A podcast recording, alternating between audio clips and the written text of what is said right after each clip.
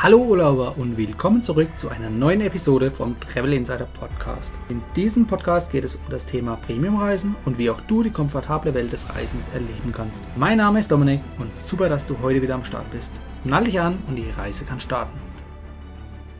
Das Thema US-Kreditkarten scheint euch ja brennend zu interessieren, denn wir haben jetzt ja in der Vergangenheit schon einige YouTube-Videos gemacht und andere Formate, unter anderem ja auch unseren US-Kreditkartenkurs. Und ich und der Alex kriegen dazu immer wieder Fragen gestellt.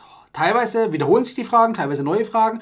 Deshalb haben wir uns heute einfach mal gedacht, wir machen mal so ein kleines äh, Fragen-Antwort-Spielchen, um die häufigst gestellten Fragen einfach mal für euch zu beantworten, dass ihr ein Gefühl dafür bekommt, ja, wie funktioniert das Ganze und ist auch für dich möglich. Und deshalb heiße ich heute auch wieder den lieben Alex willkommen, der mit mir zusammen euren Fragen Rede und Antwort stehen wird. Willkommen, Alex. Hallo Dominik. So, wir haben ja einige Fragen gestellt bekommen zu unserem US-Kreditkartenkurs. Das scheint die Leute wirklich brennend zu interessieren, was es damit auf sich hat und ob es auch für den Einzelnen funktioniert. Also jeder denkt irgendwie von sich, er ist ein Spezialfall und wir wollen heute den Mythos so ein bisschen lüften, dass es gar nicht so viele Spezialfälle da draußen gibt, sondern dass alle irgendwo auf dem gleichen Level sind, ähnliche Fragen haben und Herausforderungen oder Gedanken, die sie vielleicht ein bisschen zurückhalten, den nächsten Schritt zu gehen. Und da wollen wir einfach die Leute ein bisschen abholen heute und schauen, wie bekommen wir das aufgezeigt, dass wir noch mehr Vertrauen schaffen, wie wir jetzt schon haben. Und zum Vertrauen, unsere Quote, das kann, also ich habe es glaube ich noch nicht ausgerechnet, aber alle Teilnehmer bisher, die mindestens schon zwei, drei Monate dabei sind, haben eigentlich zu, ich glaube 99,9% Kreditkarten schon am Start. Das heißt, alle, die erst seit, keine Ahnung, drei Tagen dabei sind, haben sie logischerweise noch nicht. Ne? Das muss man mal so da, da, dazu sagen. Ich glaube, da führen wir mal irgendwann eine Statistik, da machen wir nochmal eine Umfrage um einfach den Leuten auch zu zeigen, hey, das funktioniert und nicht nur irgendwie eine 50-50 Chance dabei. Genau, und ähm, ich glaube, das Spannendste ist äh, aus dieser Community, die, die es mittlerweile bei Telegram gibt, die wir da gegründet haben und wo wir auch neue ähm, Teilnehmer aufnehmen, ähm, werden die Ideen und Strategien weiterentwickelt, nochmal perfektioniert und äh, ähm, ich glaube, der Rekord bisher ist eine Woche nachdem, äh, nachdem jemand sich den Kurs besorgt hat, hatte der dann schon seine erste Kreditkarte genehmigt bekommen. Das hat man ja. noch nicht in der Hand, dann kommen noch ein bisschen äh, Versandtage dazu und ähnliches. Aber zumindest mal genehmigt bekommen. Ein paar Tage später hatte er dann auch schon die Nummer und konnte, konnte damit loslegen. Ähm, und ja. da, da, haben sogar die anderen Beifall geklatscht ja der Erste, der es ohne Reise in die USA geschafft hat und, äh, und auch noch in so kurzer Zeit. Das war eigentlich ganz nett. Und das ist auch wirklich cool an der Community, so wie du es gerade angesprochen hast, die entwickelt sich weiter. Ne? Also wir bleiben nicht stehen und sagen, das funktioniert, der Fahrplan funktioniert auch noch in zehn Jahren, sondern wir entwickeln uns weiter. Jeder hat unterschiedliche Anforderungen, könnte zwar unseren Fahrplan eins zu eins nachmachen, aber es gibt halt auch noch Varianten nach links und rechts als Alternativen und es entwickeln sich, entwickeln sich halt immer neue Alternativen dazu. Und das macht das Ganze so spannend in der Community einfach den grandiosen Austausch mitzuerleben und einfach das gesamte, ich nenne es einfach mal Produkt oder die gesamte Strategien weiterzuentwickeln, gemeinsam weiterzuentwickeln. Das finde ich, macht richtig, richtig viel Spaß. Ja. Und du hattest es anfangs äh, erwähnt, jeder denkt erstmal, dass äh, das ein Fall irgendein Spezialfall ist. Ähm, ich meine, als wir das erste Video dieser Art gemacht haben, vor, vor gut einem halben Jahr, wahrscheinlich sogar noch ein bisschen länger her, ähm, da hatte ich ja mit Beratung angefangen und jeden individuell beraten. Und nachdem ich eine ganze Reihe von Beratungen durch hatte, habe ich auch irgendwann festgestellt, naja, eigentlich sind es äh, immer dieselben Fragen und immer dasselbe. Ähm, und das war ja auch der Startpunkt, warum wir zwei irgendwann gesagt haben, machen wir doch einen Videokurs draus, dann ist mal so das Basiswissen, das Grundgerüst ähm, verewigt. Das ist dann so quasi die, äh, ja, die Einsteigerstufe. Damit fängt man an, holt sich das Grundwissen, ähm, kennt die einzelnen Schritte und dann geht man halt noch in die Telegram-Community und holt sich quasi die tagesaktuellen Infos. Welche, welche Nachweise funktionieren heute nicht mehr, welche funktionieren dafür umso besser. Ähm, da ist man eigentlich immer am Ball, weil die, die Mitglieder sich da auch natürlich immer austauschen. Und äh, das Nette ist, es lebt auch nicht nur von uns beiden, sondern im Gegenteil. Mittlerweile sind wir auch gar nicht mehr so sehr aktiv, wobei wir sind da schon noch immer sehr aktiv, aber es gibt andere Mitglieder, die da genauso aktiv sind und äh, ihr Wissen da gerne teilen, obwohl sie da auch schon die ersten oder mittlerweile zweiten Karten genehmigt bekommen haben. Ja. da sind wir ja auch auf die Erfahrungen der Teilnehmer angewiesen, ein Stück weit, weil unsere erste Kreditkarte, die haben wir ja schon. Das heißt, diesen ersten Schritt können wir nicht nochmal gehen, außer wir legen uns eine neue Identität zu, aber das haben wir erstmal nicht vor. Aber alle weiteren Kreditkarten sind ja umso einfacher. Aber den ersten Schritt, den können immer nur neue Teilnehmer gehen. Und da sind wir natürlich auch wirklich dankbar, dass wir uns da gemeinsam austauschen und wirklich auch immer die neuesten Erkenntnisse haben für alle nachfolgenden Personen, die dann Mitglied in unserem Kurs werden. Ja, ich glaube, es hilft einfach äh, natürlich äh, unser Wissen, was, äh, was jetzt schon etwas größeren Zeitraum umfasst, hilft natürlich auch einschätzen zu können, was wird gehen können, um, was könnte gehen, was könnte nicht gehen. Ähm, das gibt natürlich auch wiederum den, den Teilnehmern äh, ein Stück weit Selbstsicherheit, äh, wenn die mit einer Idee ankommen und wir dann darüber diskutieren, ja, könnte, könnte Sinn machen oder sowas ähnliches haben wir in der Vergangenheit schon mal versucht und wurde radikal abgelehnt, das ging gar nicht. Ähm, und da ergänzt sich natürlich auf der einen Seite die Erfahrung und auf der anderen Seite so das Tagesaktuelle, was, äh, was tut sich da. Absolut. Ja, kommen wir mal zu den äh, Fragen, die wir vorbereitet haben, die häufig an uns gestellt werden. Und eine der ersten Fragen ist, ob man auch mit Wohnsitz in Österreich oder auch respektive in der Schweiz an US-Kreditkarten kommt. Also nicht nur als deutscher Staatsbürger. Ja, ich meine, äh, äh, das ist ein klares Ja. Äh, mittlerweile äh, frage ich mich auch schon, ob mehr Österreicher oder mehr Deutsche in, dem, in der Community sind. Äh, es, es, sind tatsächlich auch mehr Deutsche, aber äh, tatsächlich wurde schon gewitzelt, dass der, dass der erste Stammtisch in Wien stattfindet. Ähm, also definitiv ja, in, mit Österreich geht es auch. Ähm, an der Schweiz sind wir auch gerade dran, das erstmalig umzusetzen. Und äh, tatsächlich äh, habe ich aber auch schon mit Bekannten das in den Niederlanden umgesetzt in Belgien war es ein bisschen anspruchsvoller, aber auch da äh, gibt es schon die erste Kreditkarte.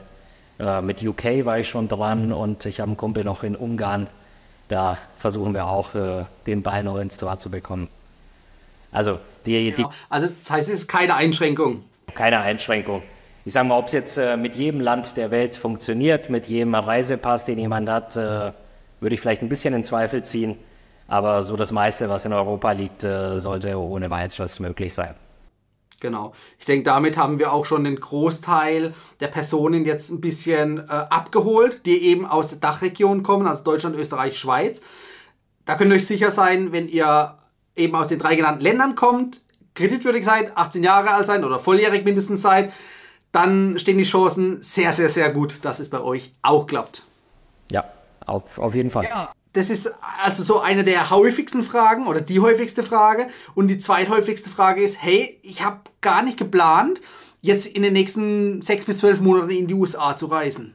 Oder vielleicht erst in einem Jahr in die USA zu reisen oder auch in den nächsten zwei Jahren gar nichts geplant. Kann ich trotzdem von dem US-Kreditkartenkurs profitieren, beziehungsweise von den Strategien, um eine, an eine US-Kreditkarte ranzukommen? Ähm, es gibt natürlich Elemente, wo wir anfangs gesagt haben, dafür sollte man in die USA reisen. Ähm, es äh, haben aber, wie gesagt, äh, die ersten Teilnehmer schon geschafft, quasi vom deutschen Sofa aus innerhalb von sieben Tagen eine US-Kreditkarte genehmigt zu bekommen und alles dafür zu haben, was für diesen ersten Schritt notwendig ist. Ähm, wir haben jetzt äh, über die Zeit gesehen, es gab ein oder zwei Fälle, wo dann die Nachweise in der Form abgelehnt wurden. Da hängt es dann halt vom begutachtenden Mitarbeiter bei der Bank ab, ob er das schluckt oder nicht. Ähm, in den Regeln ist es auch nicht so ganz klar beschrieben. Manchmal gibt es Dokumente, da steht das wieder drin. Dann gibt es wieder äh, bei einem anderen ein Dokument, da steht äh, nicht drin, dass dieser Nachweis akzeptiert wird und der wird dann auch entsprechend abgelehnt. Ähm, also ich würde sagen, es ist möglich, das komplett aus Deutschland zu machen. Die sichere Variante ist die, wo man einmal in die USA geht. Die, sagen wir mal, 95% Variante ist die vom deutschen Sofa aus. Und äh, ja, ich sag mal, bei einem hat es nicht funktioniert, äh, bei zehn anderen hat es aber dafür funktioniert und war kein Thema.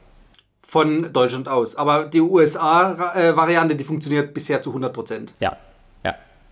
Sobald man in die USA geht, hat man alle Nachweise so, wie, äh, wie auch die Kreditkartenfirmen das erwarten. Mhm. Jetzt gibt es ja in den USA nicht nur eine Kreditkarte, sondern ganz viele und auch ganz viele Kreditkarten ausgebende Banken. Dazu gehört auch die Chase und von der hört man immer mal wieder, dass es relativ anspruchsvoll ist oder schwierig ist oder herausfordernd ist, an eine Chase-Kreditkarte zu kommen. Was hat es damit auf sich und ist es wirklich so schwer? Schwer? Ja, was heißt äh, schwer? Schwer würde ich sagen, Chase wäre nicht meine erste Wahl, wenn ich mir eine Kreditkarte in den USA holen würde. Ähm, vielleicht hat Chase oder Chase hat definitiv sehr spannende Kreditkarten mit dem Portfolio. Ähm, allerdings, wie gesagt, äh, nicht unbedingt die erste Wahl für die erste Kreditkarte, die man in den USA beantragt.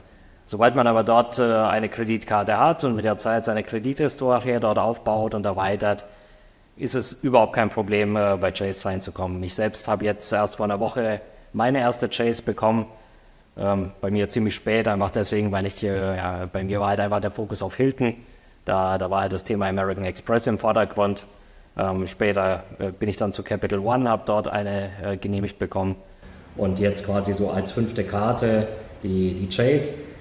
Ähm, eine British Airways, British Airways Chase, äh, eigentlich eine ganz spannende Karte, die äh, ja, 125.000 Willkommensbonuspunkte anbietet. Man muss fairerweise sagen, ein bisschen gestückelt, eigentlich 75.000 für 5.000 Dollar in drei Monaten an Ausgaben, die man erzeugt. Und wenn man aber die vollen 125.000 hat, muss man halt am Ball bleiben und insgesamt über ein Jahr ähm, um die 20 oder genau 20.000 Dollar ausgeben. Du hast es jetzt auch gerade schon genannt, das Wort Credit Score. Ja, also diese, ich sag mal, wie deutsche Schufa analog dazu. Das ist ja in aller Munde, wenn man sich mit den US-Kreditkarten auseinandersetzt. Und jetzt ist natürlich die Frage, die häufig dann auch an uns herangetragen wird, kann man denn überhaupt als Deutscher auch so eine Kredit Kredithistorie aufbauen? Wie geht es? Was bringt es? Welche Strategien gibt es da und wofür braucht man das überhaupt? Ähm, das ist auch ein Punkt, über den wir uns in der Community viel austauschen, wo wir auch äh, uns gegenseitig so äh, die neuesten Infos zuspielen. Ähm, äh, was passiert, wenn man dies und jenes macht? Wie geht dann der Credit Score rauf oder runter? Äh, man findet natürlich viel im, im, englischsprachigen Bereich, aber man muss das natürlich immer ein bisschen mit Vorsicht genießen. Denn so ein Amerikaner, der irgendwie Mitte bis Ende 30 ist und so einen YouTube-Kanal hat, der hat halt eine Kredithistorie von 20 Jahren. Wenn der eine neue Kreditkarte beantragt, dann geht halt sein Score um drei Punkte runter und das erzählt er dann auf YouTube. Ähm, wenn wir eine Kreditkarte beantragen nach sechs Monaten, zwölf Monaten, 18 Monaten Kredithistorie, schaut das Ganze anders aus. Dann geht halt weiter so ein Score um 30 Punkte runter. Ähm, wenn wir irgendwie unsere Schulden nicht rechtzeitig bezahlen oder zum, zum Tag des äh, Statements, also dann, wenn, wenn der Monatszyklus erreicht wird äh, noch einen zu hohen, äh, ja, einen, einen zu hohen, eine zu hohe Balance haben auf unserer Karte, führt dies auch dazu, dass man mal schnell 25 Punkte einbüßt. Ähm, und sowas äh, versuchen wir uns halt äh, immer mal wieder vor Augen zu führen, anhand von positiven und negativen Beispielen auch gegenseitig zuzuspielen. Auch einfach um ein Gefühl dafür zu bekommen, wie verhält sich das vor allem für solche Newcomer, wie wir das sind, ähm, entsprechend mit, mit der Kredithistorie. Man, man darf das auch nicht ganz so eng sehen. Man findet im Internet ja auch, diese Karte gibt es erst ab 733 oder sowas.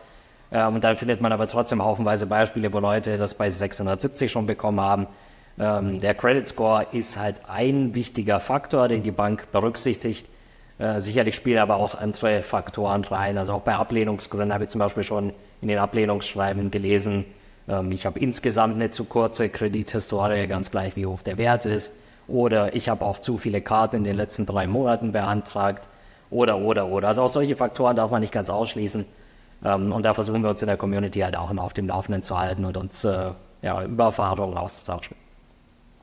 Da haben wir auch einen eigenen Teilbereich, ja, wo es nur um die Kredithistorie geht, äh, weil da einfach so viel Content ausgetauscht wird, weil der, ich meine, bei der deutschen Schufa weiß man es ja auch nicht so richtig, was da tatsächlich wie reinspielt. Man, ungefähr weiß man es, aber halt 100% nicht. Es ist nicht transparent. Beim Credit Score in den USA gibt es ja mehrere äh, sogenannte Credit Bureaus und die haben alle zum großen Teil schon dargestellt, wie das Ganze funktioniert. Ne? Also da kann man schon zumindest erahnen, welcher Einfluss was wie äh, hat auf das Ganze. Genau, aber es ist, es, ist, äh, es ist am Ende trotzdem nicht so ganz transparent. Du bekommst halt überall einen Wert angezeigt. Ähm, je nachdem kannst du dir auch verschiedene Scores, es gibt einen FICO-Score, es gibt einen Vantage-Score und von den FICOs gibt es aber dann irgendwie noch 20 Untervarianten, irgendwie drei für Kreditkarten, vier für, wenn du dir ein Auto kaufen möchtest und, und, und, und, und. Und du weißt am Ende des Tages nicht so genau, welchen wird jetzt die Bank für, für diese Kreditkarte benutzen. Und die Bank wird auch nicht nur von einem Büro die Infos abfragen, sondern von dreien oder vier. Und dann hängt es davon ab, welche anderen Banken haben in der Vergangenheit bei wem schon was abgefragt. Das heißt, welches Büro hat welche Infos über die. Also es ist, es ist ein bisschen verschachtelt und intransparent. Ähm, wir versuchen natürlich, äh, unsere Strategie dahin zu optimieren, äh, nicht irgendwie in Stolperfallen rein, reinzulaufen. Eins habe ich ja vorhin gesagt, zum Beispiel hier schön schauen, dass man ein Datum des äh, Statements, also am Ende des Monatszyklus, das heißt, äh, seine Kreditkarte schon weitestgehend ausgeglichen hat. Äh, nicht vollständig ausgeglichen, auch das ist wichtig, damit, äh, damit es nicht so rüberkommt, als hätte man die Karte gar nicht genutzt, sondern äh, sollte ein bisschen was übrig bleiben, damit eben etwas reported wird, damit darauf hingewiesen wird, Mensch, der hat die Kreditkarte genutzt. Ähm, er hat sie aber vernünftig genutzt, irgendwie nicht äh, auf 99 Prozent des Limits hoch, sondern bei 5 Prozent oder sowas. Ähm, und das wird dann, geht dann halt entsprechend positiv äh, in den Score rein. Ja, und du hast es äh, vorhin auch schon äh, mal so ein bisschen äh, genannt, in welchem Bereich als Hausnummer so ein Score liegt. Da hast du schon mal die Zahl 600, 650, 700 in, in den Mund genommen. Was ist denn so das Höchste und was ist so das Schlechteste von dem Score? Also in welcher Range bewegt er sich ungefähr? Ähm, der, die Range liegt zwischen 300 und 850. Ich hatte mal vor ein paar Monaten nachgeschaut, so der Durchschnittsamerikaner hatte irgendwie vor zwei Jahren 714. Und das ist aber auch ein Bereich, den wir innerhalb von sehr kurzer Zeit äh, erreichen. Ich sage mal, man, geht halt schnell nach unten, wenn man einmal seine Zahlungen versäumt. Und da sind die Amerikaner gar nicht so äh, schlecht darin, ihre Zahlungen zu versäumen. Die holen sich dann noch eine zweite Kreditkarte und äh, gleichen die erste wieder aus und, und, und, und, und. Verschachteln das so lange, bis sie halt irgendwann nicht mehr drum kommen, irgendwas nicht mehr auszugleichen rechtzeitig. Ähm, das ist bei uns natürlich einfacher, wenn man gerade in das Thema einsteigt, dann äh, dann hat man halt eine Karte und die gleicht man aus und äh, da, da kann nicht viel passieren. Je mehr man hat, desto komplizierter wird das Geflecht natürlich. Und äh, vielleicht noch ein Kommentar zu dem, was du vorhin gesagt hast, Schufa. Ähm, in Deutschland hat man da vielleicht auch gar nicht so sehr den Fokus, weil man nicht, äh, weil man den auch gar nicht so sehr braucht im Alltag. In den USA, hattest du sie auch angesprochen, gibt es so eine riesige Auswahl an Karten. Ich hatte mir unser letztes Video angeschaut, da hatte ich irgendwas von vielleicht 50 gesagt. Mittlerweile würde ich sagen eher 100 oder 150. Ähm, und wenn man irgendwie im Jahr äh, vielleicht drei Karten nur beantragt, hat man nach zehn Jahren 30 Karten und man hat halt aber über diese zehn Jahre immer wieder seinen Score im Fokus, damit eben dieses Spielchen so weitergehen kann. In Deutschland gibt es halt nur zwei, drei Karten. Wenn du die hast, dann, äh, dann, dann bist du eigentlich am, am Limit angekommen. Äh, dann benutzt du sie und dann beschäftigst du dich auch gar nicht mehr damit, äh, was, was sagt mein Score so aus. Und genau deshalb ist es ja auch wichtig, aufzuzeigen, das haben wir in den vergangenen Videos schon gemacht, das Ende der Fahnenstange ist in Deutschland nach drei, vier Kreditkarten erreicht. Dann ist halt einfach, also Meilen- und punktefähige Kreditkarten ist ja das, was uns interessiert. Und dann hört das Spiel auf. Und wer jetzt denkt, der hat da voll den Durchblick, dem sagen wir, hey, die Skala geht aber noch viel weiter. Die Skala geht nicht nur bis 10, sondern bis 100 oder sogar bis 1000. Also du bist erst am Anfang deiner Karriere, mein Freund. Und das ist natürlich wirklich ähm, ein Erlebnis, das ging mir ja auch genauso, wo ich gedacht habe, jahrelang, ich kenne mich super gut aus. Ja klar, in dem Bereich Deutschland ist es auch so, aber halt in den USA, wo es ein Vielfaches an Kreditkarten gibt, da gibt es noch so viel zu entdecken, zu lernen und auch mitzunehmen an Benefits. Ja? Und das ist natürlich echt extrem gut. Um jetzt beim Thema Deutschland zu bleiben, beziehungsweise auch USA, ähm, wenn wir Geld mit der Kreditkarte ausgeben, muss es ja irgendwie beglichen werden. Jetzt stellt sich der eine oder andere natürlich auch die Frage, hey, wie sieht denn das dann überhaupt aus? Ähm, ich muss ja mein Geld irgendwie von Deutschland in die USA bringen. Entstehen da nicht sehr hohe Gebühren? Wie, wie können wir das irgendwo zusammenfassen, was da an einen, auf einen zukommt? Genau, wir hatten äh, auch damals schon gesagt, man, man sollte mit laufenden Kosten, also wirklich äh, jährlich, und das nicht an uns, sondern an, an verschiedene Anbieter, die, die halt für das Spielchen nötig sind, von rund, ja, ich sag mal 200 bis 250 Euro rechnen. Und in diesem Paket äh, gibt es Ausgaben für verschiedene Elemente und eins davon ist eben das äh, Überweisen von Geld in die USA. Auch da gibt es Anbieter, wo man quasi Flatrate-mäßig äh, gebührenfrei in die USA Geld überweisen kann auch möglichst günstig äh, Währung umtauschen kann. Ähm, das heißt, an der Stelle würde ich auch sagen, ist das, also sind die Kosten für die Überweisung gar nicht so das Thema. Ähm, das Einzige, wo man sich wirklich äh, Gedanken machen muss, ist, wann wechsle ich mein Geld von Euro nach Dollar. Jetzt, jetzt ist zumindest dieser Wechselkurs nicht so, dass er starken Schwankungen unterliegt. Ähm, dennoch kann es aber Tage geben, äh, ich meine, vor sag mal, ein, zwei Wochen war er noch bei 1,7. Jetzt reden wir schon eher über 1,10, wurde ja heute oder gestern erreicht. Ähm, also auch da kann es natürlich mal zwei, drei Prozent geben und dann äh, ist halt die Frage, äh, wann tausche ich? Darüber kann man Geld gewinnen, kann man Geld verlieren. Ich würde sagen, nach meiner Praxis gab es Monate, da habe ich Geld gewonnen, da habe ich äh, und im nächsten Monat habe ich Geld verloren. Ich würde sagen, äh, im Mittel gleicht es sich aus. weil der Kurs halt nicht nur in eine Richtung geht, sondern mal hoch, mal runter. Ähm, und jetzt auch über die letzten zwei Jahre, er schwankt halt irgendwo zwischen 1,12 und 95 Cent, war so das niedrigste. Das war eine große Spannung, äh, Spannungsbreite oder Schwankungsbreite, aber ähm, letztendlich gleicht sich das über, über die kurze Zeit immer wieder aus. Die Währungsschwankungen, von denen du gerade gesprochen hast, die können einmal für dich oder gegen dich spielen.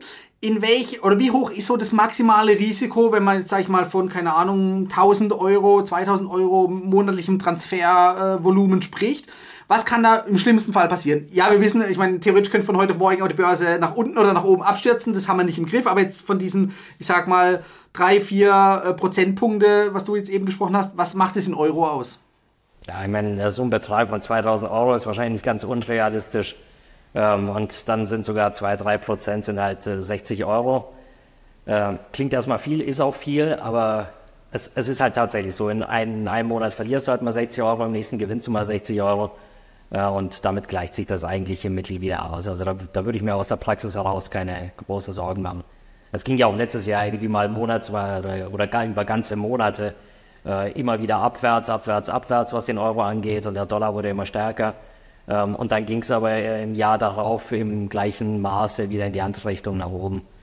Ähm, natürlich kann man daraus jetzt nichts für die Zukunft ableiten. Es kann sich auch massiv äh, in nur eine Richtung entwickeln. Das kann dann zu unserem Vorteil oder zu unserem Nachteil sein. Aber ähm, ja, es, sind halt beides starke Regionen mit, mit recht starken Währungen. Ich denke auch, so wie du es jetzt sagst, es wird sich irgendwo im Mittel ausgleichen. Und selbst wenn du Gewinn machst, dann hast du eh alles finanziert oder refinanziert in dem Kurs. Also von daher, da, man muss damit leben. Und es gibt ja auch im Gegenzug etliche Kreditkarten in den USA, die keine Fremdwährungsgebühren haben. Das heißt, da kommen erst recht dann keine zusätzlichen Kosten auf dich zu. Das heißt, die Karten kann man wirklich normal im Alltag in Deutschland oder in Europa, im Euroraum nutzen, ohne dass man irgendwelche Fremdwährungsgebühren hier ähm, aufgelegt bekommt. Ja, und ich glaube, das ist einer der wichtigsten Vorteile. Den haben wir in unserem letzten Interview oder unserem ersten Interview gar nicht so sehr in den Fokus gerückt, aber das ist eigentlich einer der Hauptschlüssel, warum diese Karten so spannend sind. Auch in Deutschland redet man ja auch bei der MX Platinum von äh, Reisekreditkarte. Aber sobald du die Eurozone verlässt, zahlst du ich weiß gar nicht mehr, 2% Gebühr. Ähm, und das ist deutlich mehr als der Gegenwert der Punkte, die du dafür bekommst. Und dann stellt sich die Frage, macht es Sinn, mit seiner deutschen MX Platinum im Außer-Euro-Raum Außer zu bezahlen? Und da ist die Antwort äh, wirtschaftlich gesehen nein. Manche Liebhaber von Punkten machen es halt trotzdem. Aber eigentlich ist es finanziell Unsinn.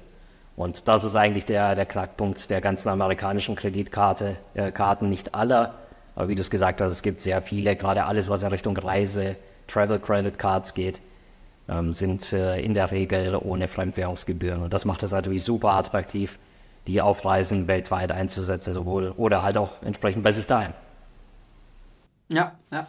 Ja, super, Alex. Ich denke, jetzt haben wir mal so die häufigsten Fragen geklärt. Das heißt, für jemanden, der jetzt so ein bisschen für, an sich gezweifelt hat, ob es für ihn das Richtige ist, ich denke, hiermit können wir nochmal so ein bisschen den Grundstein legen, zu sagen, hier, für 95% in Deutschland sollte es, ne, 95% ist falsch gesagt, es gibt ja auch viele, die noch unter 18 sind in Deutschland, aber für alle Volljährigen, alle kreditwürdigen Personen in Deutschland, die auch schon vielleicht Kreditkarten in Deutschland haben, ja, also die wirklich kreditwürdig sind, für die sollte das kein Problem darstellen. Also ich denke, das kommt damit rum. Wir werden auch nochmal in der Zukunft eine Umfrage innerhalb von den bisherigen Teilnehmern machen, wer dann nach welcher Zeitspanne vielleicht auch ähm, die Kreditkarte erreicht hat, die US-Kreditkarte oder überhaupt eine hat. Und das werden wir dann auch nochmal natürlich äh, öffentlich kundtun, dass man einfach sieht, okay, das hat Hand und Fuß, was wir zeigen. Das ist ja nicht, dass irgendjemand irgendjemandem Geld abziehen will oder sowas, sondern es geht wirklich darum, einen strategischen, guten Fahrplan mit an die Hand zu bekommen und viele Fallstricke und viele Fehlkosten sozusagen zu vermeiden, um möglichst effizient an so eine US-Kreditkarte zu kommen. Ja, und ich denke, damit ist unser Kurs eine richtig super gute Abkürzung, die nicht vergleichbar in Deutschland so noch in zweiter Wahl gibt. Also ich kenne zumindest nichts Vergleichbares. Ja, auch international wird schwierig. Es gibt natürlich Communities äh, in verschiedenen Ländern, die sich mit solchen Themen beschäftigen. Aber dass du irgendwie so ein, so ein Gesamtpaket äh, bekommst, wo du wirklich zu jedem Schritt, den, der dafür notwendig ist, auch einen entsprechenden Anbieter an die Hand bekommst, wo wir sagen, damit haben wir Erfahrung und jetzt mittlerweile nicht nur du und ich, sondern mittlerweile irgendwie eine ganze äh, Latte an Leuten, ähm, ist natürlich einiges wert, weil man dann äh, wirklich mit, äh, mit einem gewissen Gefühl der, der Sicherheit an die Sache reingehen kann. Und wenn man weiß, was einen erwartet, ist das Ganze deutlich einfacher.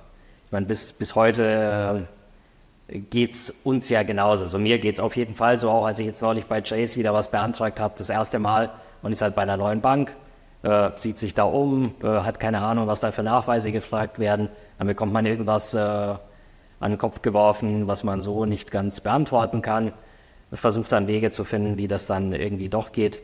Ähm, das Ganze ohne Trickserei oder so, aber ähm, ja, wie, wie erklärst du der amerikanischen Bank jetzt, äh, dass du dieses Dokument nicht hast, aber dafür diese anderen zwei Dokumente, die sie aber genauso akzeptieren würden? Und diese Hilfestellung, die soll euch dazu dienen, wirklich mit an die Hand genommen zu werden. Wir lassen euch damit nicht alleine, sondern wir unterstützen euch. Das heißt jetzt noch mal ein bisschen äh, Eigenwerbung. Wenn du dich für das Thema US-Kreditkarten interessierst, dir das aber noch zu komplex erschien, hier unten blende ich dir den Kurs ein, da kannst du gerne nachschauen, informier dich weiter und dann ähm, schauen wir, wie wir dir auch helfen können, falls du noch Fragen hast, die jetzt heute noch nicht beantwortet wurden. Also in der Beschreibung unter dem Video verlinke ich nochmal alles, da kommst du auf die ganzen Hilfestellungen, Seiten, die wir noch haben und da kannst du dich informieren und ich freue mich oder würde mich freuen, wenn auch du in der Zukunft bei uns in der Community bist, um an deine US-Kreditkarte zu kommen. Damit bedanke ich mich bei dir, dass du so lange dran geblieben bist. Auch dir, Alex, danke ich für deine, ähm, ja, für dein Wissen, für, deine, für das Teilen deiner Erfahrung, dass wir hier wirklich ein super tollen, ja, tolles Produkt, Community aufgebaut haben, wo es wirklich auch Spaß macht, im Alltag in den Austausch zu gehen. Es macht mir ja auch Spaß und äh, auch im, im Alltag sitze ich ja immer wieder vor dieser Telegram-Gruppe, lese alles durch, was da reinkommt, antworte da regelmäßig äh, und, und finde es eigentlich auch spannend. Und das ist wirklich eine, eine echt angenehme Sache, ähm, wenn man sich da wirklich auf Augenhöhe unterstützt und nicht irgendwie herablassend oder ähm, sonst irgendwie unangenehm ist. Das, das hat sogar ein Teilnehmer neulich von sich aus da reingeschrieben. Ähm, Nochmal Daumen hoch für, für die Community. Sehr gut. Ja, damit vielen Dank, Alex. Und euch wünsche ich noch einen angenehmen Tag. Wir sehen und hören uns spätestens zum nächsten Video wieder. Ciao, euer Dominik. Das war die heutige Folge beim Travel Insider Podcast. Vielen Dank, dass du heute wieder zugehört hast. Gib mir doch mal Rückmeldung, wie du die heutige Folge fandest. Hat dir diese Folge gefallen, dann abonniere den Podcast und erfahre mehr zum Thema bezahlbare Premiumreisen. Und hinterlasse mir eine 5-Sterne-Bewertung bei iTunes. Ich wünsche dir eine schöne Zeit auf deiner nächsten Reise. Und immer daran denken, auf dem Blog www.travel-insider.de vorbeizuschauen, damit du auch die neuesten Reisedeals erfährst. Bis zum nächsten Mal, wenn es wieder heißt Boarding Completed. Ciao, dein Dominik.